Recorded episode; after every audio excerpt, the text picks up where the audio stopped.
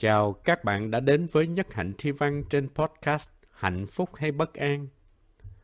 Sư ông Làng Mai, thầy Nhất Hạnh, không chỉ là một thiền sư mà còn là một nhà văn, một nhà thơ nữa. Chúng ta đã từng nghe Đường xưa mây trắng như một tiểu thuyết. Chúng ta cũng đã từng nghe Bướm bay vườn cải hoa vàng như là một bài thơ. Và chúng ta sẽ lần lượt nghe nhiều tác phẩm văn học nghệ thuật khác của thầy cũng như của các nhà văn, thi sĩ, nghệ sĩ khác do chính thầy thiền giải trong series Nhất Hạnh Thi Văn trên podcast Hạnh Phúc hay Bất An. Mời các bạn nghe thông điệp yêu thương của nhạc sĩ Trịnh Công Sơn do thiền sư Thích Nhất Hạnh trình bày.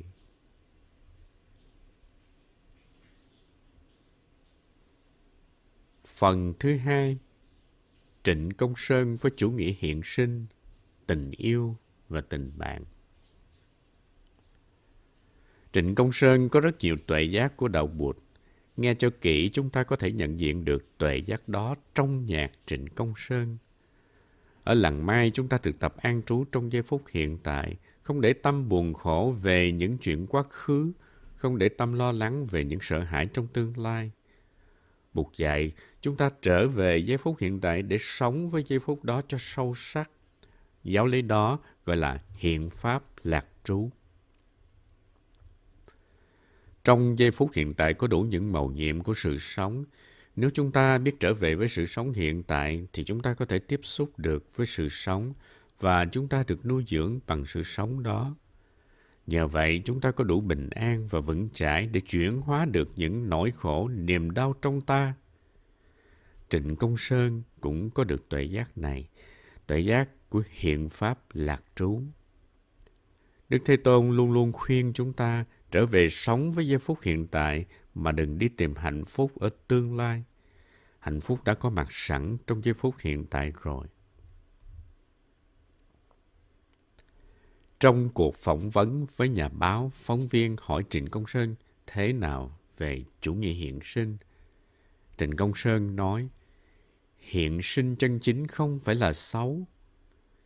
Hiện sinh có nghĩa là phải để ý tới giây phút hiện tại. Hiện là bây giờ, sinh là sự sống, sự sống trong giây phút hiện tại.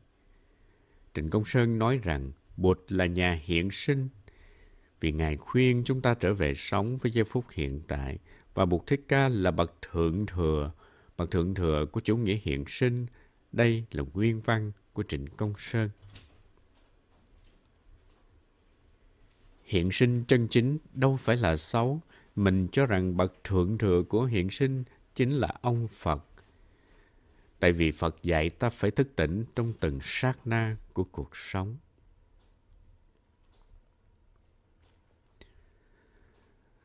Trịnh Công Sơn đã đưa ra ví dụ là khi tôi và anh uống một ly bia thì chúng ta hãy hưởng trọn vẹn sự sung sướng của ly bia.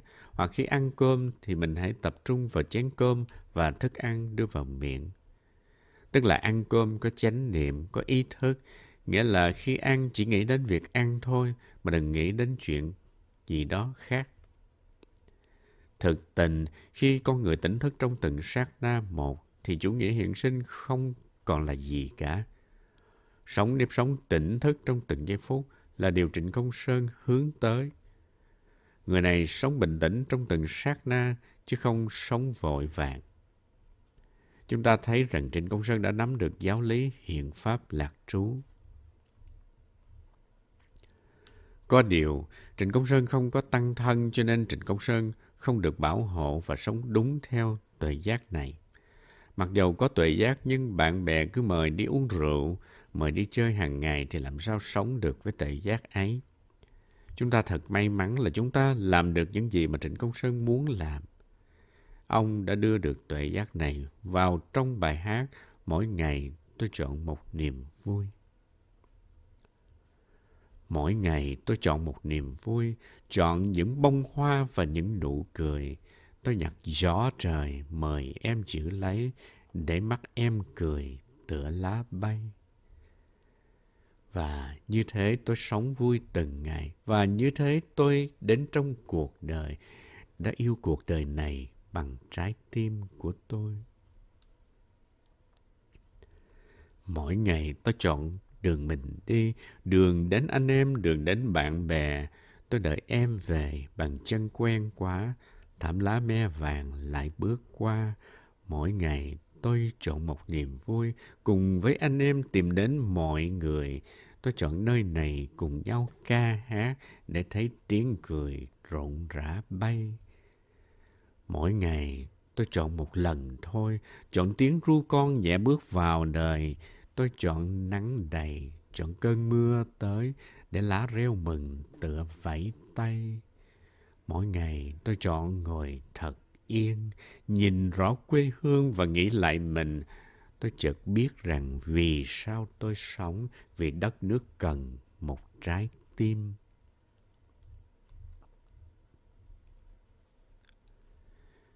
Nếu sống được như tuệ giác của bài hát này thì chúng ta có khả năng mang lại hạnh phúc cho rất nhiều người. Cho nên có thể nói Trịnh Công Sơn đã kiến đạo.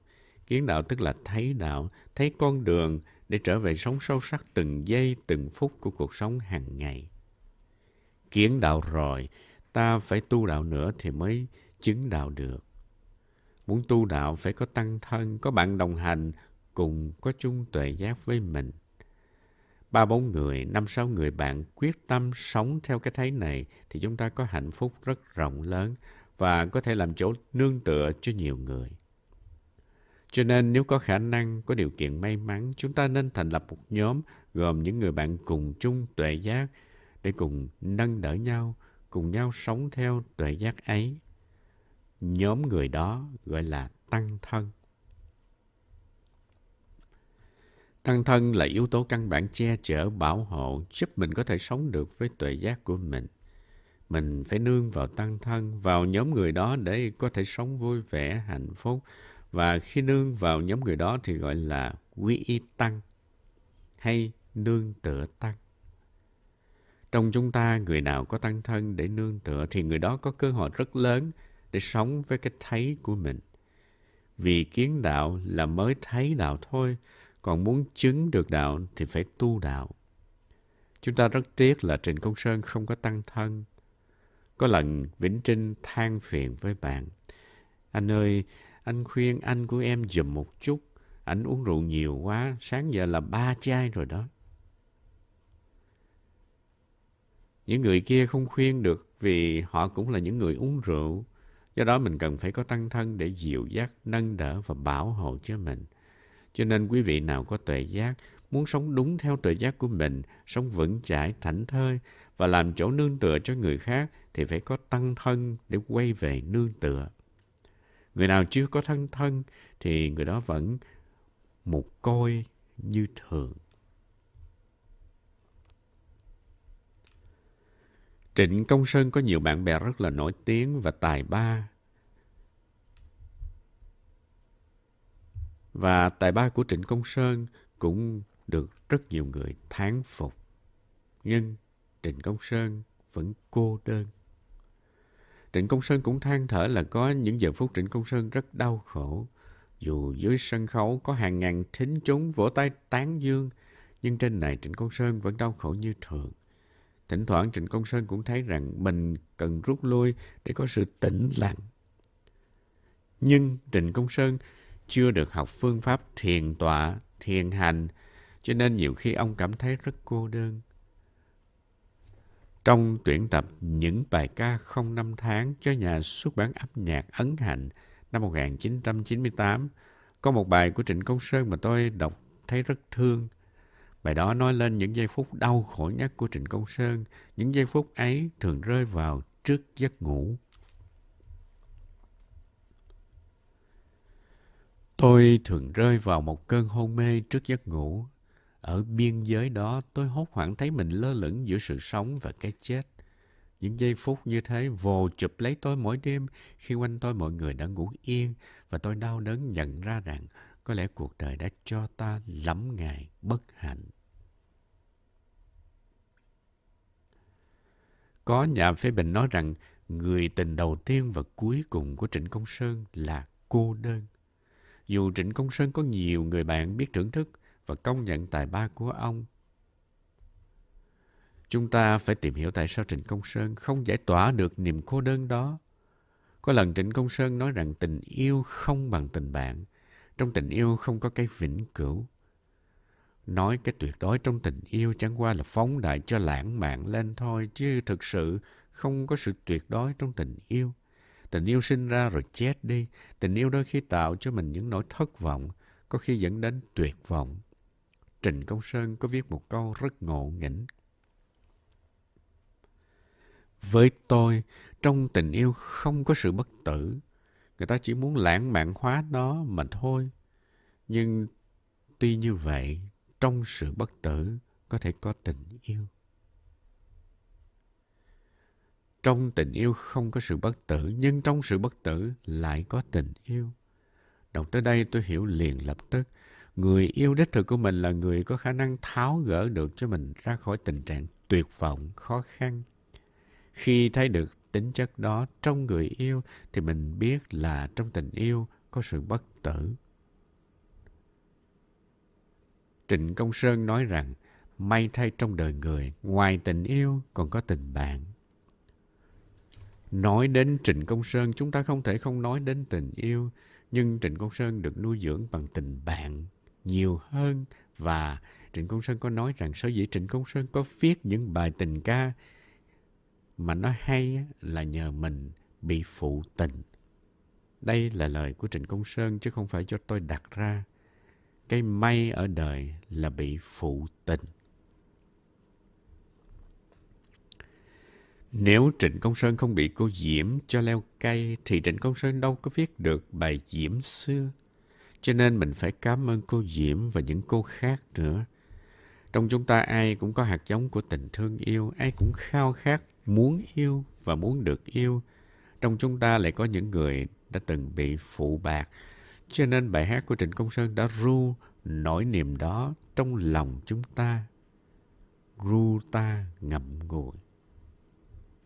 Trịnh Công Sơn nói gì về tình bạn? Tình bạn thường có khuôn mặt thật hơn tình yêu. Có một chỗ nào đó Trịnh Công Sơn nói, tôi với Khánh Ly giống như hai người bạn trai chia cho nhau những dĩa cơm, những miếng bánh. Trịnh Công Sơn được nuôi bằng tình bạn chứ không phải tình yêu.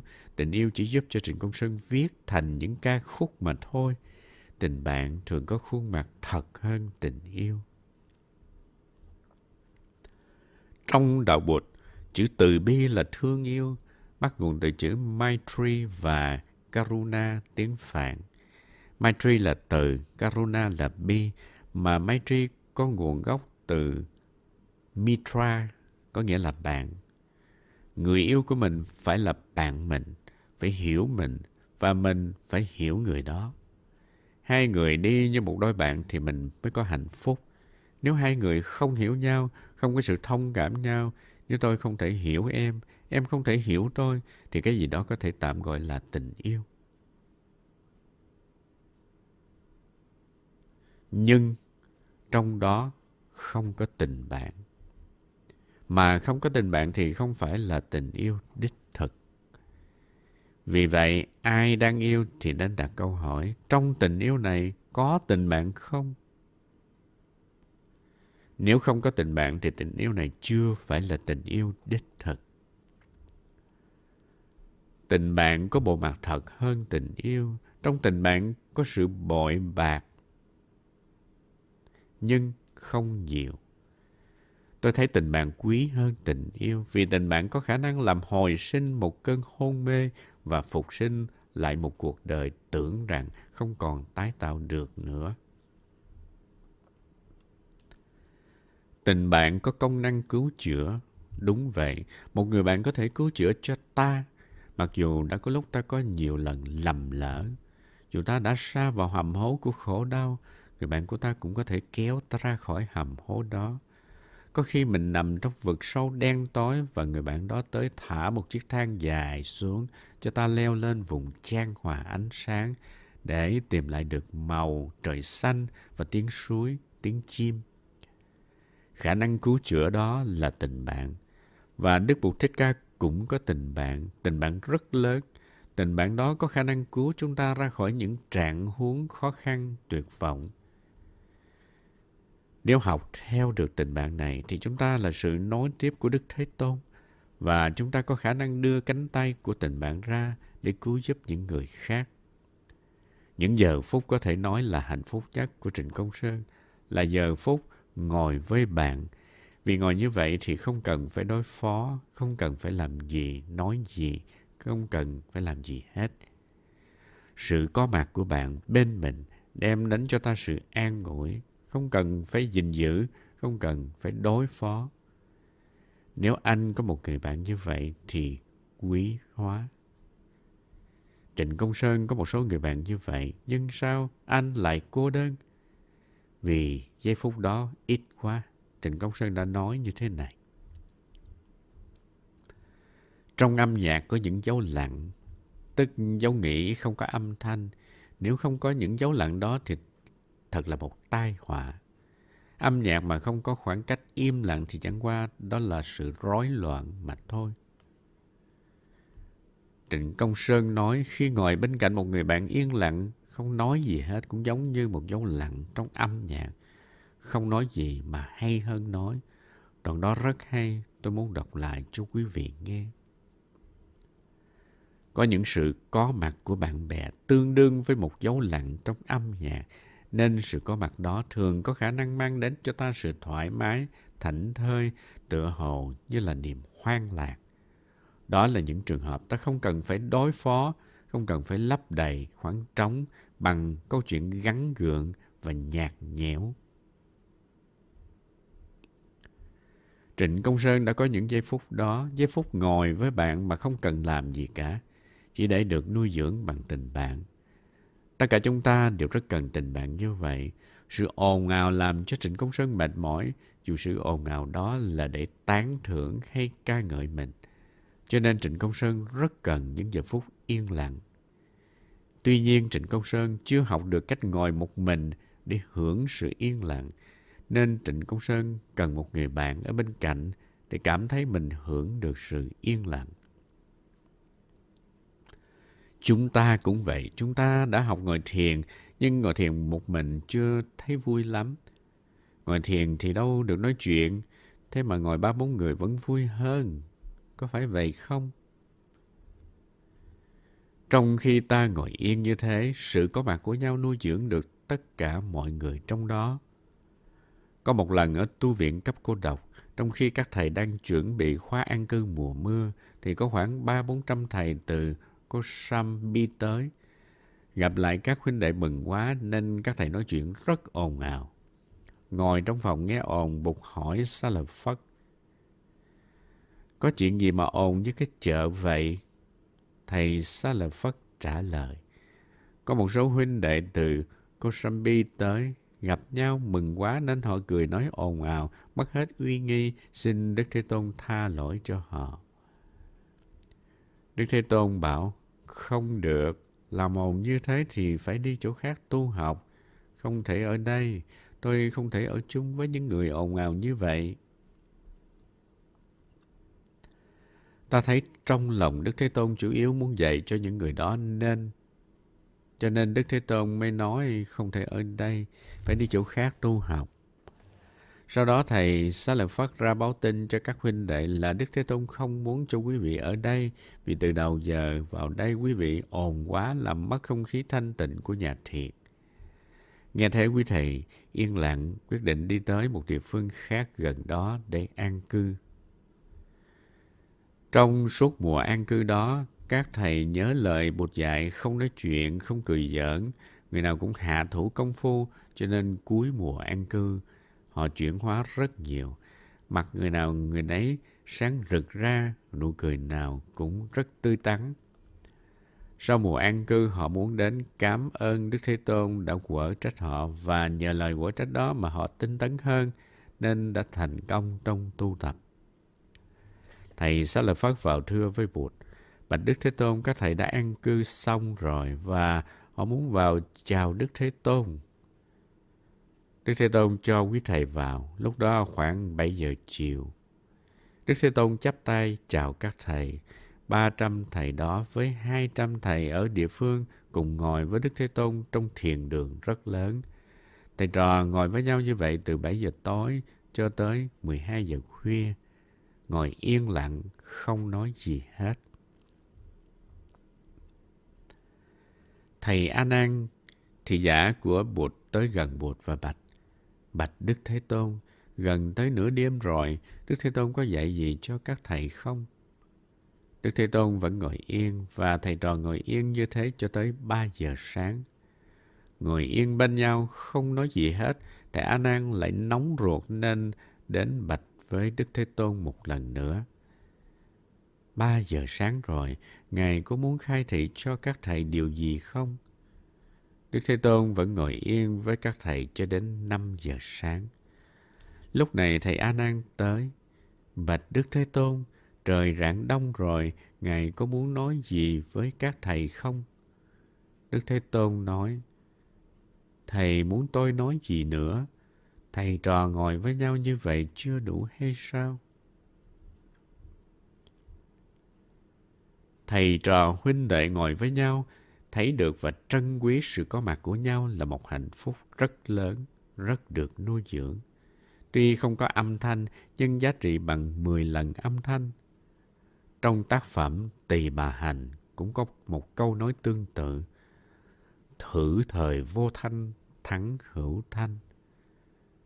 Người nữ đó, đàn tỳ bà, có lúc nàng im bặt và trong thời gian im lặng đó, giữa hai nốt nhạc rất hùng hồn, rất thấm thía. Còn hay hơn có âm thanh nữa. Thử thời vô thanh thắng hữu thanh. Thử thời là bây giờ, vô thanh là không có âm thanh, không có âm thanh mà hay hơn là có âm thanh. Trịnh Công Sơn đã thấy được điều đó. Ngồi với bạn bè không cần nói năng gì, chỉ cần có sự thông cảm và hưởng sự có mặt của nhau là đủ rồi. Tôi nghĩ sự an ủi lớn nhất của Trịnh Công Sơn là những giờ phút ngồi với bạn bè. Nhưng nếu bạn không biết ngồi, chỉ biết uống rượu thôi, thì những giây phút đó không còn quý nữa.